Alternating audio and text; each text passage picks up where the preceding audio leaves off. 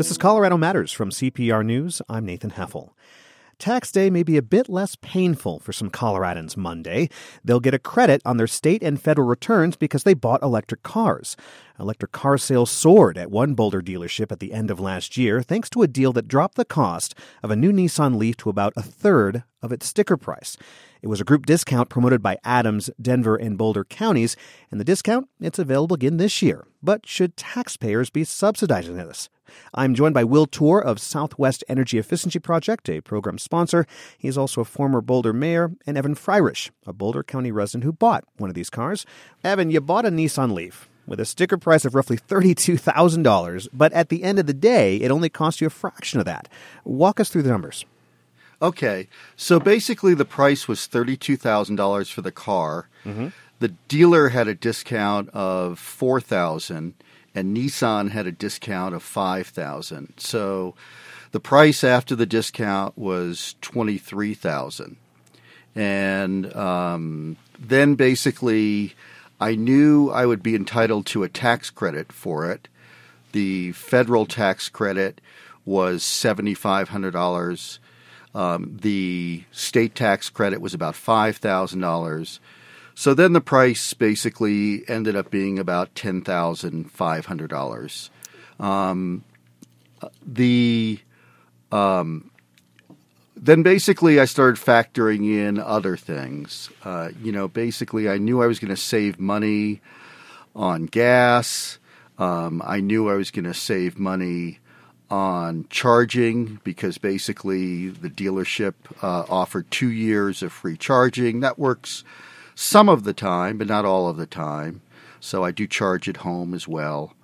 And so, sort of after I added everything up, um, uh, there was some taxes and fees and everything else that went with it. I figure the car cost me about eleven thousand dollars. So, would you have bought this car otherwise had these incentives not been there? I don't think so. I mean, part of it is is that basically an electric vehicle we have to acknowledge has its limitations. Um, my car uh, gets uh, basically 80 miles approximately on a full charge.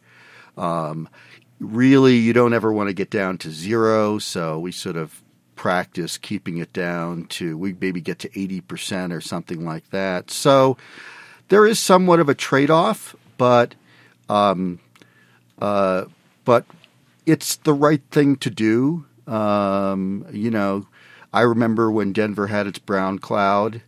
Um, we felt like for the purpose we needed it for, it could work well enough. My wife uses it to commute every day to school. She's a high school teacher in the eastern part of Boulder County, and um, so it works.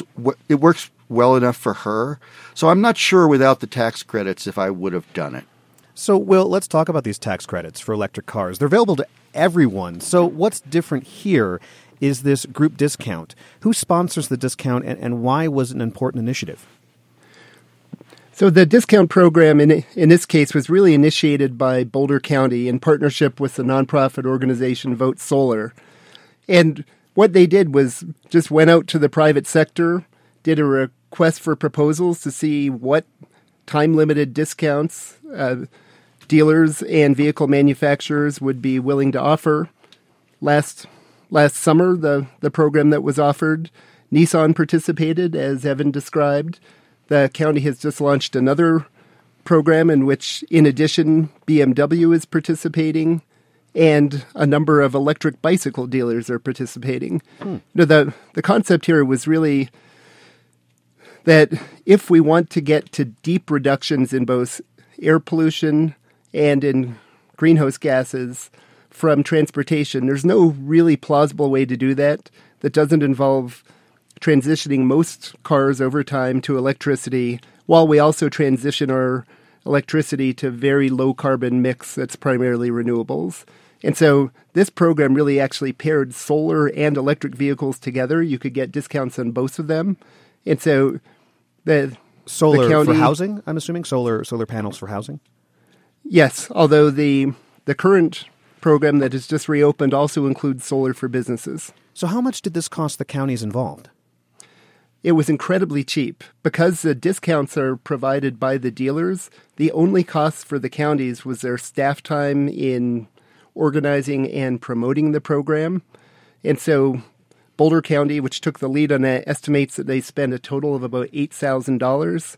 And for that $8,000, helped move 248 electric vehicles. So millions of dollars of electric vehicles and 147 home solar systems. Uh, but I find that interesting. You know, 248 electric cars, and Fort Collins ran a similar group discount and sold 52 cars. That compares to more than 200,000 new cars registered in the state last year. How can that number possibly make a meaningful impact on the environment? So, electric vehicles are just at the very beginning. You know, if you think about it, four years ago, there basically were no electric vehicles that were available that about three years ago, we started seeing Nissan Leafs and Chevy Volts and the Tesla coming available. So the market is just in its infancy. I think we got a taste of, of where it's headed, you know, two weeks ago when Tesla did the pre-sale of their new, you know, somewhat affor- affordable long-range electric vehicle, and you know, pre essentially took orders for three hundred thousand of them in a week. Right. You know, as battery costs are are coming down, ranges are getting further. I think we're going to see much larger numbers of electric vehicles out there in the future. Evan, you're going to see a nice tax credit on Monday, but other taxpayers might be thinking, I, I just bought Evan a new car. How do you, as a taxpayer, feel about subsidizing this kind of purchase? Well, I think that uh, the taxpayer benefits in indirect ways.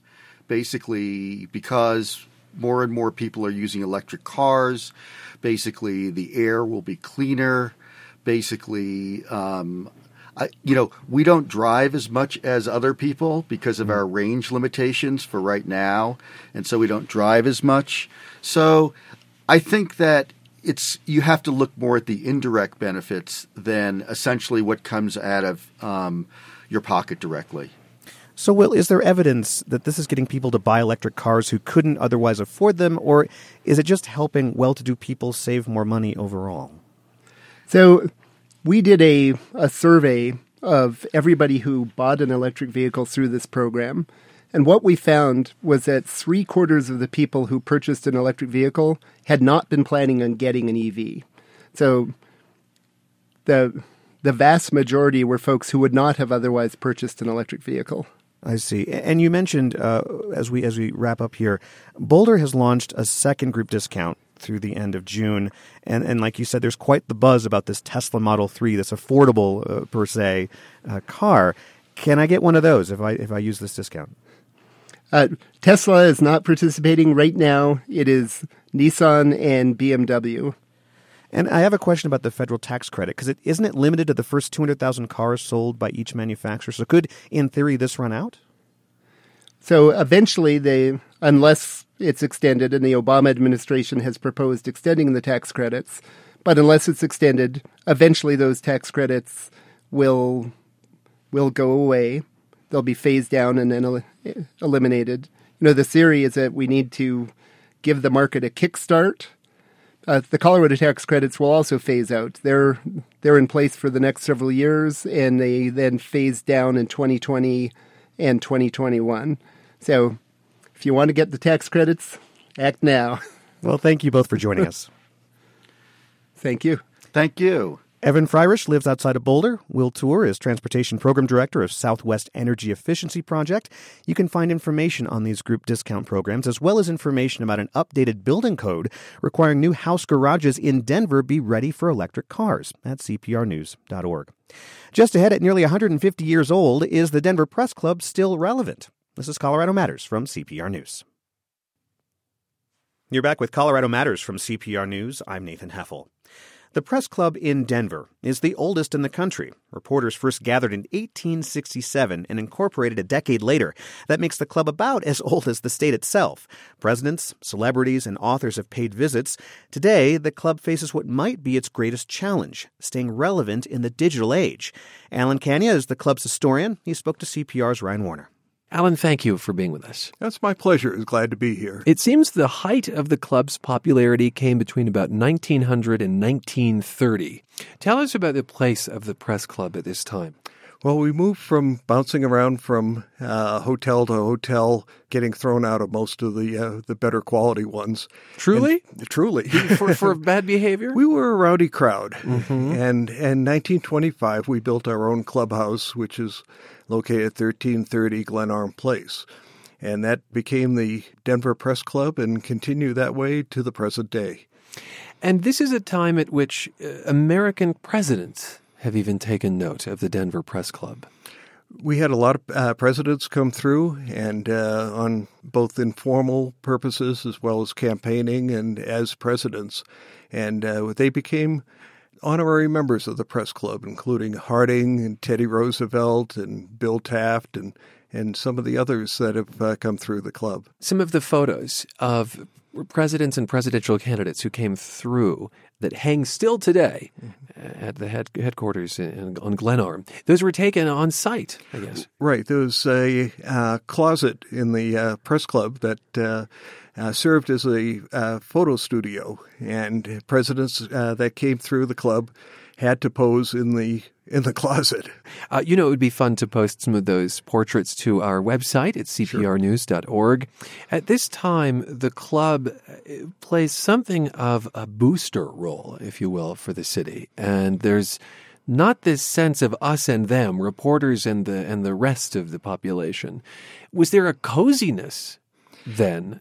The Denver Press Club was a great place where uh, politicians, business leaders, and the general press could uh, come together, have lunch, have a very informal uh, discussion. And there was a rule at the press club at that time that anything heard at the press club could not be used by a competing newspaper. So you had a chance of, even though you were right next to a competing paper or a competing legislator, you could discuss anything you want and you knew it stayed at the press club. Mm, so it became a place for the exchange of ideas. Exactly. Was there a coziness that makes you uncomfortable when you look back on it?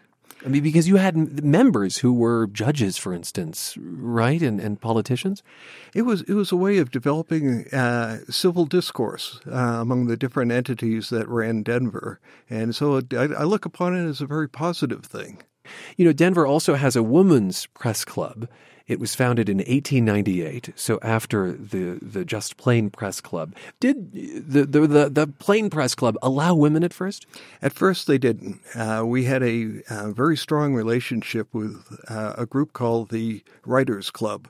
Uh, which was uh, composed of women from the different newspapers and magazines in Denver. Uh, it wasn't part of the uh, Women's Press Club, but I think it uh, became part of it later. But uh, ever since the early days when there was the men's group and there was the women's group, there was still a very healthy and active relationship between the two groups. And at what point did the press club allow women?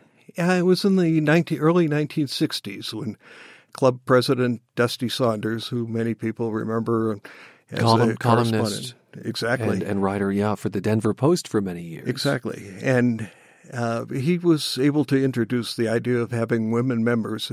It uh, wasn't comfortably received in the uh, beginning, but Dusty was persistent with it, and uh, we were able to get the bylaws changed, and uh, women became active members of the club. Do you have a favorite story in in the history of the Denver Press Club? Is there one that you're just always excited to tell people?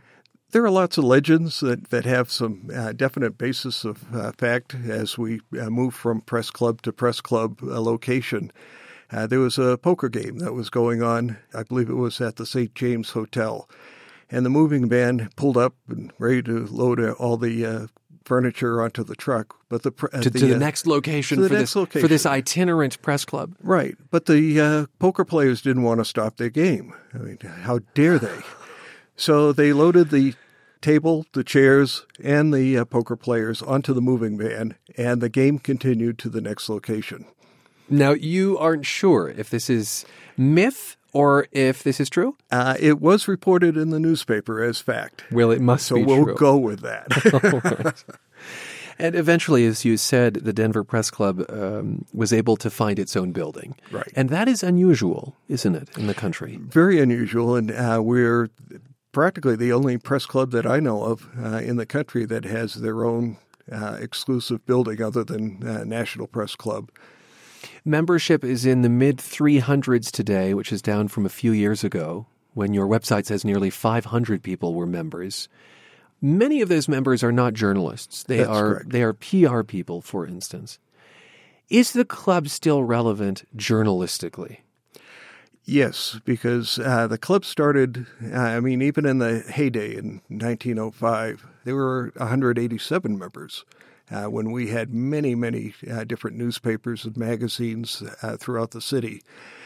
The concept of the Denver Press Club was primarily as a place where people who had a healthy respect for civil, political, and social discourse and a respect for the Second Amendment could get together and discuss political issues, uh, issues that are, were of concern to the community. And so that notion of the Denver Press Club as a gathering place for diverse voices from diverse fields, y- you see that mission continuing today, and, and perhaps why the membership reflects more than just pure reporters.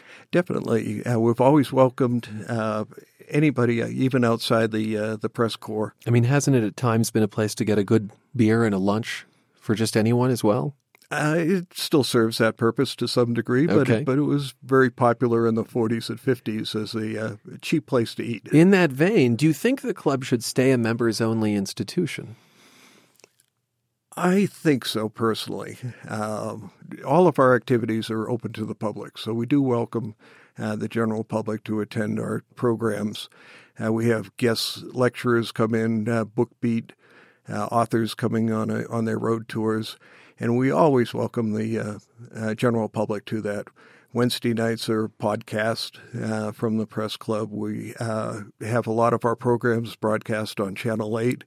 Uh, we do need to to work on getting more people into the club. Do you have bloggers who are members? That I'm not sure. Uh, I imagine there are some on Facebook and social media. This weekend, the Press Club's annual Damon Runyon Awards take place. Previous recipients include New York Times columnist Maureen Dowd, NBC's Tom Brokaw, Tim Russert, and NPR's Frank Deford. Whom are you honoring this year? This year will be uh, Jill Abramson, who is uh, the former uh, editor at the uh, New York Times. Right. And uh, she's going to be coming out with a book in the near future about the challenges of uh, the media. She became the paper's first female editor That's right. in September of 2011. Past uh, recipients also include George Will, Bob Costas, Tim Russert. What do you see the press club's role being in the next, I don't know, 10 years? I think as people look forward to civil, political, and social discourse, I see the press club being a place where people can come for good discussions of uh, current events that are going on throughout the country and throughout the world. And, and why why uh, a bricks and mortar space to do that, given that so much of that is happening online? I, I think nothing beats face to face, eye to eye contact uh, with the people, being able to sit down with these movers and shakers rather than you know discuss it over you know something as informal as a computer. Alan, thanks for being with us. Pleasure. Alan Kania is a historian of the Denver Press Club, which soon turns 150 years old. He spoke with Ryan Warner. And I'll note at one point, Alan said the Press Club was for people with respect for the Second Amendment. He clarified after the interview he intended to say First Amendment, which protects a right to free speech. The annual Damon Runyon Award banquet, named for an early member of the Press Club, is tomorrow evening. For transparency's sake, I and a fellow Colorado Matters producer, Michelle Fulcher, are members. Still to come, interpreting the Dust Bowl of the 1930s through dance and song. This is Colorado Matters from CPR News. This is Colorado Matters from CPR News. I'm Nathan Heffel.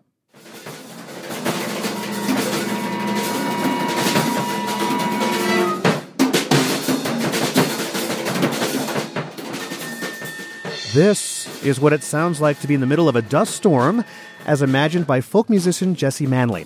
It's part of a new production about the Dust Bowl of the 1930s that explores themes like climate change and job loss that will sound very familiar to modern audiences. The show, Dust, debuts tonight from Denver's Wonderbound Ballet and Curious Theater Company.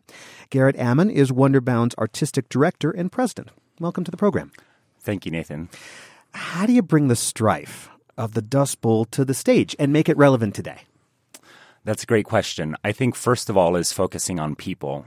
Um, I, Curious Theater and Wonderbound are both really fond of telling stories and telling really personal stories. So we saw the Dust Bowl as an opportunity to kind of dive into uh, a microcosm of a small town and be able to explore uh, the the different dynamics going on during this period of time. Of course, lots of people lost their livelihood in the Dust Bowl. Uh, that's also happened on the Eastern Plains in recent years.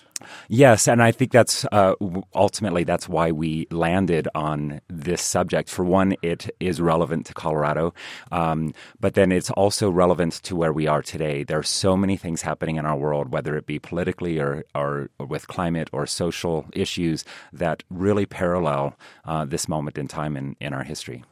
I want to understand how all the pieces of this show fit together. I, I imagine there's dialogue, and then do the characters break out in dance and song, or uh, yeah, um, kind of on some level. Oh, I, I, right. I think, um, but it's it's a really subtle. Um, uh, uh, process. So D. Covington from Curious Theater wrote the script, and so that's kind of the the basis of where we we, we began. But at the same time, Jesse Manley was writing all new music for this show, uh, pulling from a lot of the same ideas and um, explorations, and then uh, then it was my responsibility to find how all of that um, merged together and allowed dance to come out of it. So we do literally go from having dialogue between characters that just naturally moves into movement so that we can explore more of uh, the internal um, psychological aspect of, of what they're dealing with and then move back out of that into text again.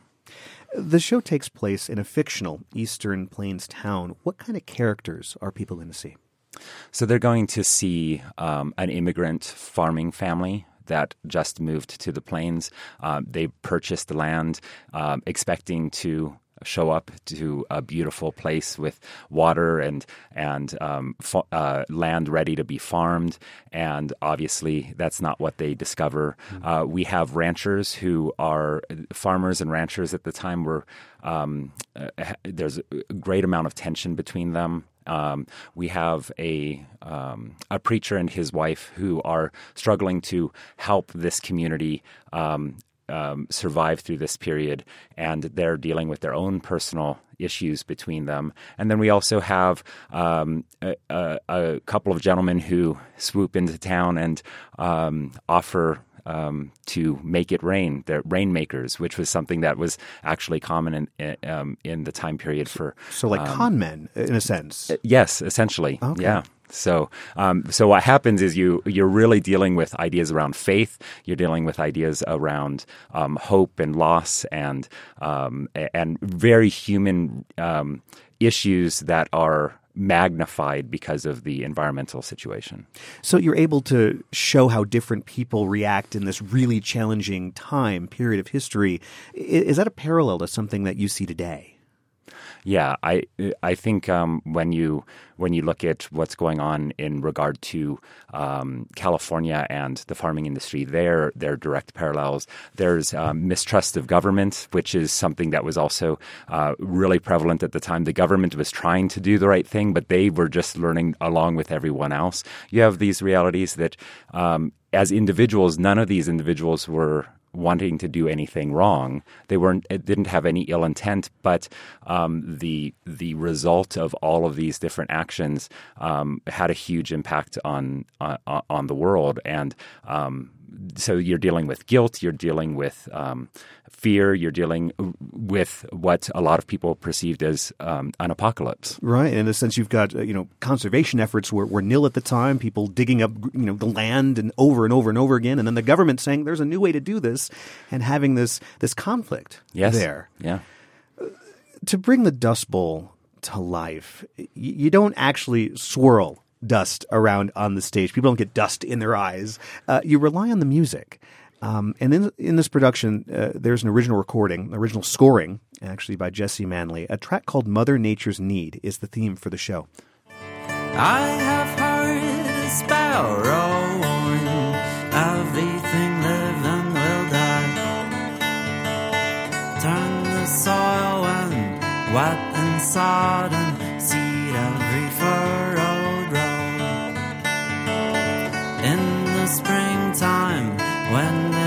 blossom. blossom, harvest all that you've sown. Manley sings, I have heard the sparrow warn, everything living will die. Is there a a dust to dust quality to this story? You know, that, that after the tragedies of the Dust Bowl, uh, new life came out. Yes, uh, and and that does come through in the play as we journey with these characters.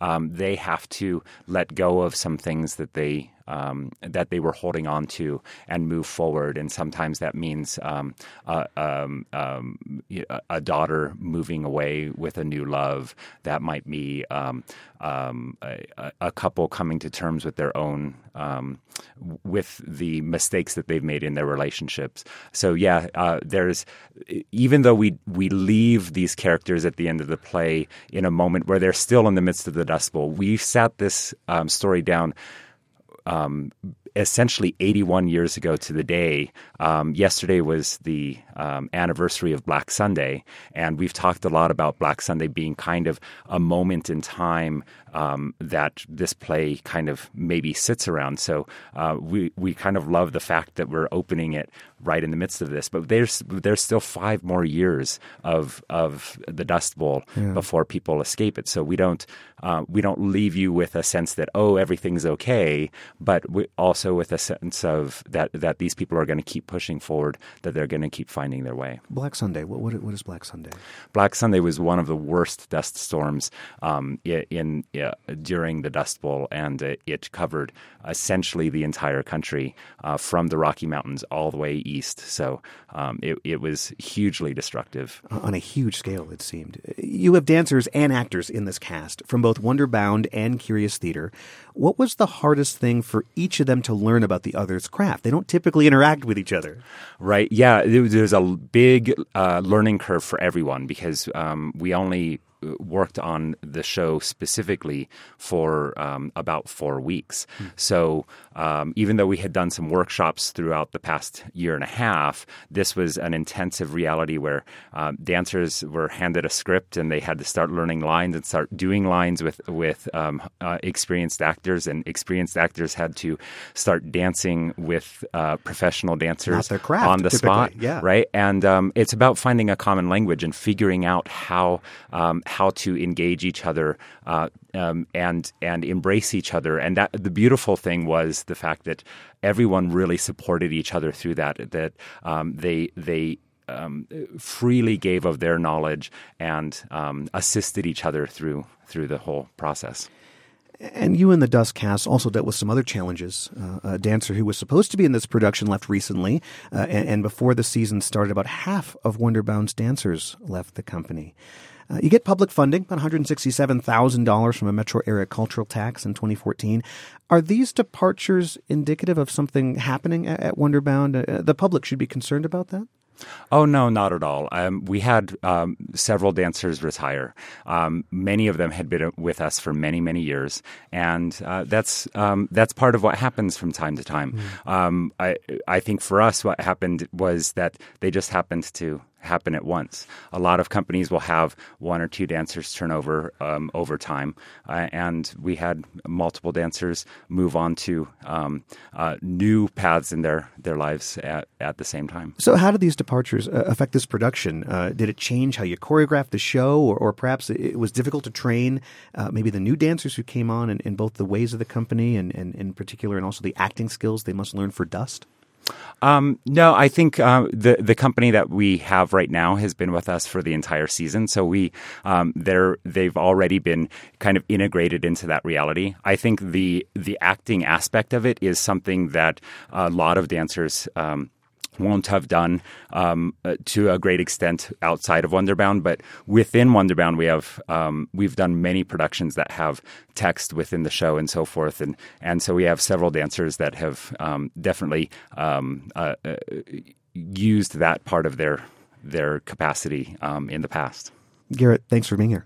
Thank you so much, Nathan. Garrett Ammon is artistic director and president of Wonderbound. The company's new production with Curious Theater and folk musician Jesse Manley is called Dust.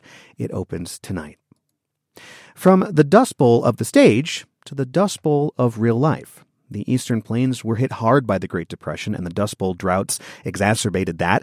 Bob Colson spent his early years on his family's homestead near Arriba. It's about 100 miles east of Denver. Colson's parents eventually lost their farm and left the town. But years later, Bob Colson moved back. He spoke to CPR's Ryan Warner at his home in 2009.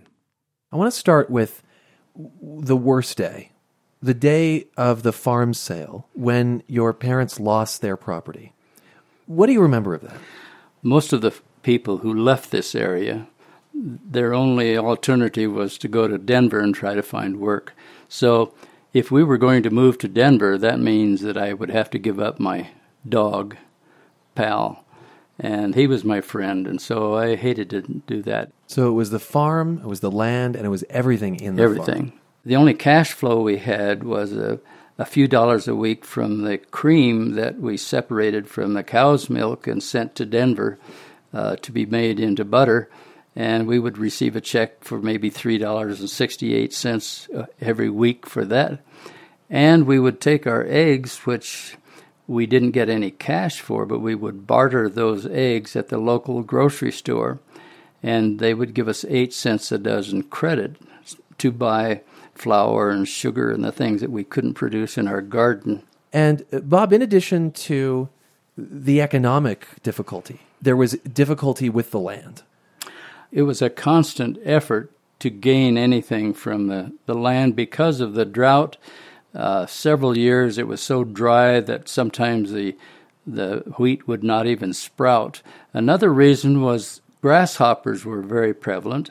They would fly and almost darken the sky at times. They were just so well. They were hungry and they needed to eat. And here's a little bit of greenery, and and here they came, and they just they would just wipe out a crop in in, in, in days.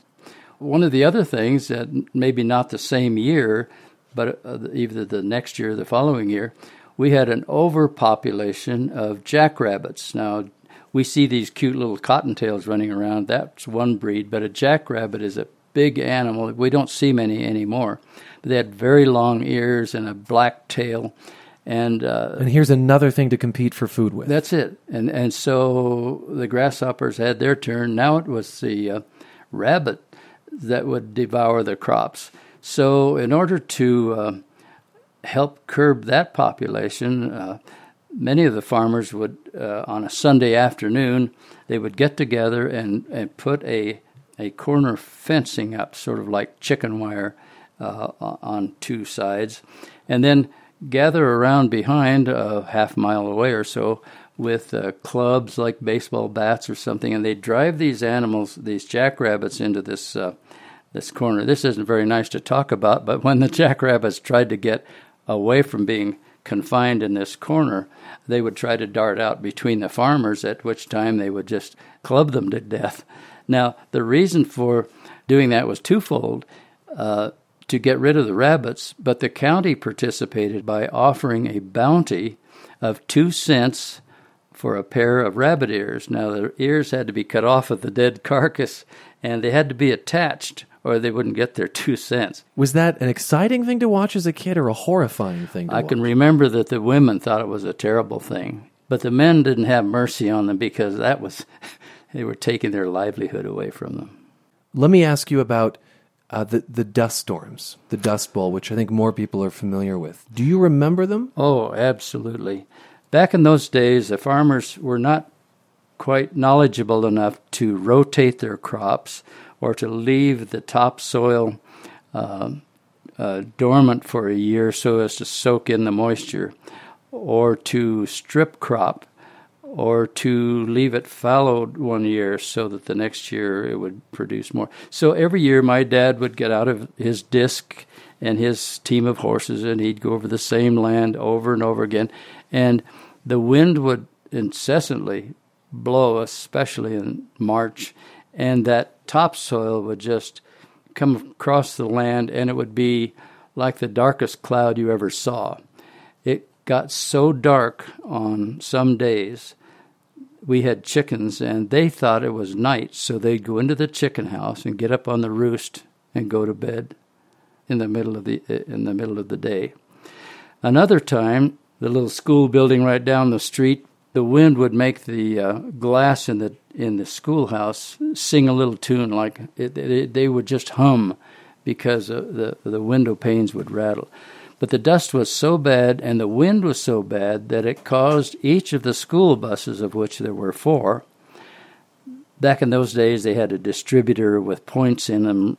The wind and the dust would cause those points to weld together. The buses wouldn't start. So each of the farm kids were doled out to residents of the town to spend the night. And I definitely remember uh, spending the night in a two story home here in Arriba. Um, my sister slept in one room and I slept in another.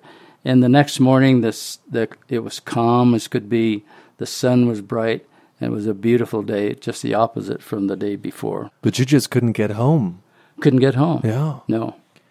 I, I can't help but hear these stories, Bob, and think, why the heck did you stay? The thought never occurred to us because where would we go? What would we do? My father only had a fourth grade education. Uh, my mother had an eighth grade education. And we were sort of attached to the land. Where would we go? What would we do? You eventually had to answer that question when you lost the farm. Right. Uh, then it was mandatory to go someplace. And like many others, went to the big city in, in Denver. And uh, my father uh, received a little over $700 from the farm sale and purchased a, a new 1937 Ford ton and a half truck and had a coal bed put on the back and, and started soliciting customers from the neighborhood in which we lived. Back then, the, the houses were heated with coal, and they would be able to buy a ton of coal for $3.75. That was great because, again, he had cash flow. Our rent uh, at 1737 East 35th Avenue in Denver was $25 a month. And we had an indoor bathroom and a bathtub. And gee, things were pretty good. Had you had indoor plumbing in Arriba? No. No. I wonder if the Depression, living through all of those hard times, gives you some perspective later in life. In other words, does it redefine what hardship is or what work is?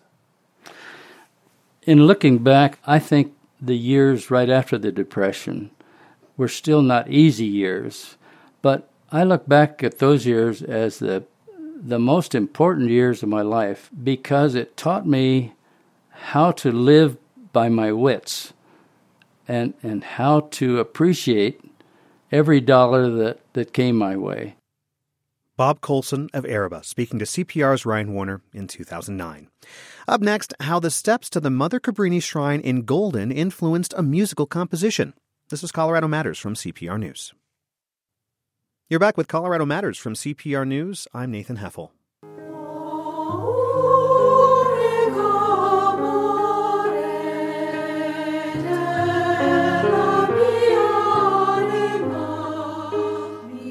The rhythms in the music you're hearing were inspired by a trip to the Shrine of Mother Cabrini, located on a hilltop west of Golden, Colorado in Jefferson County. Composer Kathleen Fagri set out to write a musical tribute to Cabrini and found herself captivated by the rhythm of the steps that lead visitors to the shrine.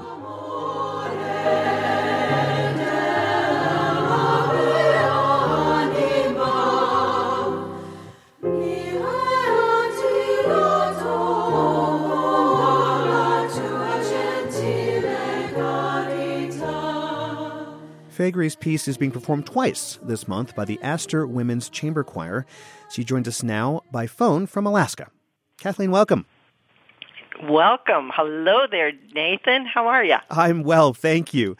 So, the Astor Choir of Broomfield asked you to write a piece for them in 2002 when you were living in Boulder. How did you settle on Mother Cabrini as the subject? Uh, they actually commissioned me to write about Mother Cabrini. Um, Tina had um, discovered that there wasn't any music written for um, for Mother Cabrini, and so um, I was working with Astor at the time, uh, accompanying them on some gospel music stuff, and uh, and so she said, "Wow, I, you know, I wonder if we could ever find some music." And I said, "Well, I, I'm could probably write something for that, and that began the whole journey. And Mother Cabrini has a pretty long biography. She founded orphanages and hospitals and worked in the U.S., Europe, and South America. How did you figure out what to focus on?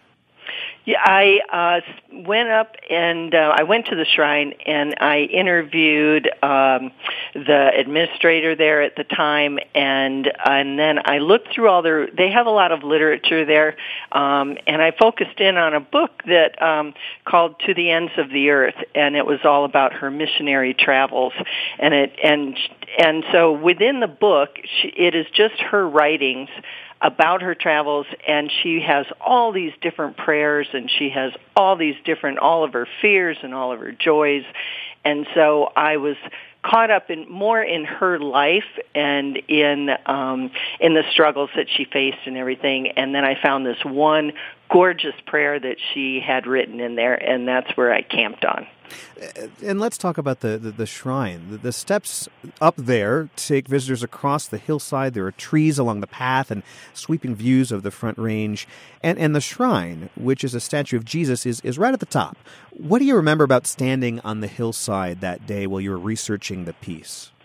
It's a vast openness, yet it so you can overlook all of Denver and you know out to the plains and everything, and um, but it's so peaceful up there, and um, and so as I started to to walk the steps up because it is a, a little walk up to the top uh, where you can see the statue. The steps are actually kind of grouped in in groupings of two, and then there's a platform, and then groupings of um, eight, and there's a platform, and and so um, and as I went up and down and up and down, just um, imagining what the song could become, then um, I I started to notice that there's really a rhythm to the steps there. Uh, so the, at the very beginning of the piece, which is right before the cut that you played, um, the the actual rhythm of the groupings is in there, and then it's again at the end of the piece uh, found in the accompaniment. And you took the rhythm of the stairs. It's it's, it's just a, an interesting uh, a bit of, of, of, information there up to the shrine and work them into the piece. I want to listen a little bit. This is from O Unico Amore by Kathleen Fagre.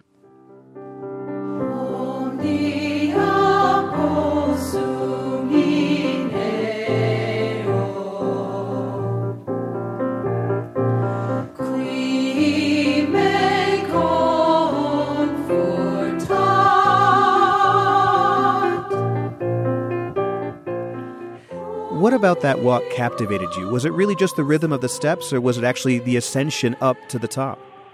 Uh, it was both.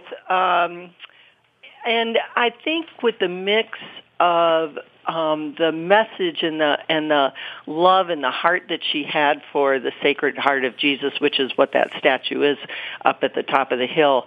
Um, I wanted it to be that mix of um, of the dance, um, particularly in the in the cut that you have right now, is really where the piece just opens up freely into this um, celebratory dance, um, and and that's what it feels like um, as you're getting closer and closer to the top up there. The choir in this piece sings a mix of Mother Cabrini's writings and texts from the Bible. How did you decide what the choir should sing? Um, initially, um, of course, the book is written in English, and so the the beautiful prayer is all in English, and it just wasn't ringing true to what it her heart felt like. And then it dawned on me, duh, you know, she's Italian. So I went to the university and I spoke with a um, an Italian professor there, um, and she translated it. Graziana um, translated it back into Italian, and then taught me how to say the words. So so speech itself has rhythm. And once it turned back into Italian, then it was, then it gave the whole flavor of the song of the O unico amore and della mia anima. And, and so all of a sudden it became the, um, the sweet lullaby of a love song that it is through most of the middle part. Um, so most of it's in Italian, and then you get to the end of the piece, and it's in Latin because um, in this book, even though it's written in English, all the scriptures are only quoted in Latin. So uh, the, the lullaby part of, of the song, that was intentional then. That really was. Yeah. Oh, very much so. Very much so. Because it's supposed to, because it is this love poem that um, that she wrote, and and it has that that sense of peace, and it has the sense of being endearing and close to someone. And so I really wanted to um, reflect that. Plus, I had worked with the choir, and these women can sing so beautifully and so um, they they sing in unison all in one voice so beautifully. And yet they can they can really handle super tight harmonies and they can blast open you know from the ground up to the sky. And so I wanted to encompass all of their attributes into the song as well. You're you move with your family to Alaska, where you join us now in 2009 to take a job with an airline. Uh, have your surroundings in Alaska inspired you to write music like this still?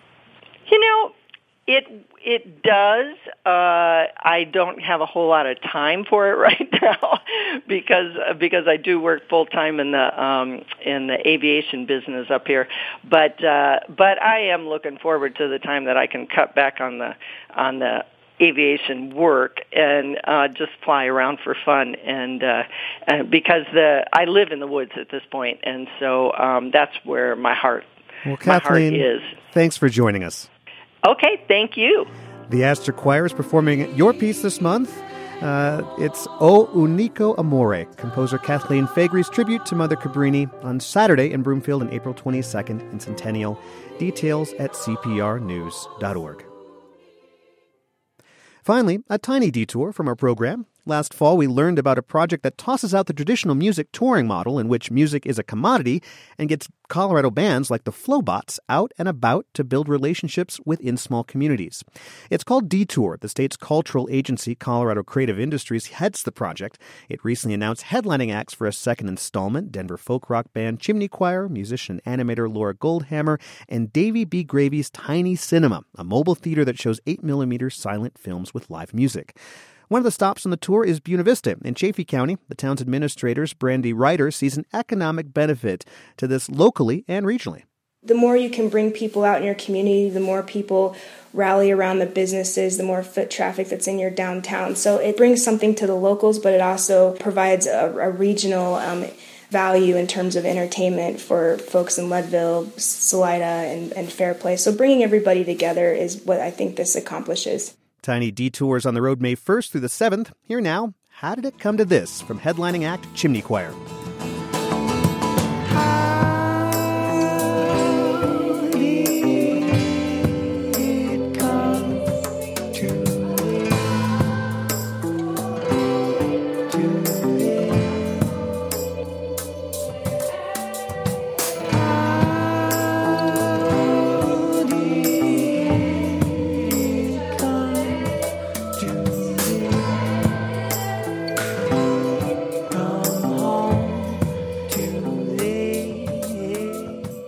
How did it come to this from Chimney Choir?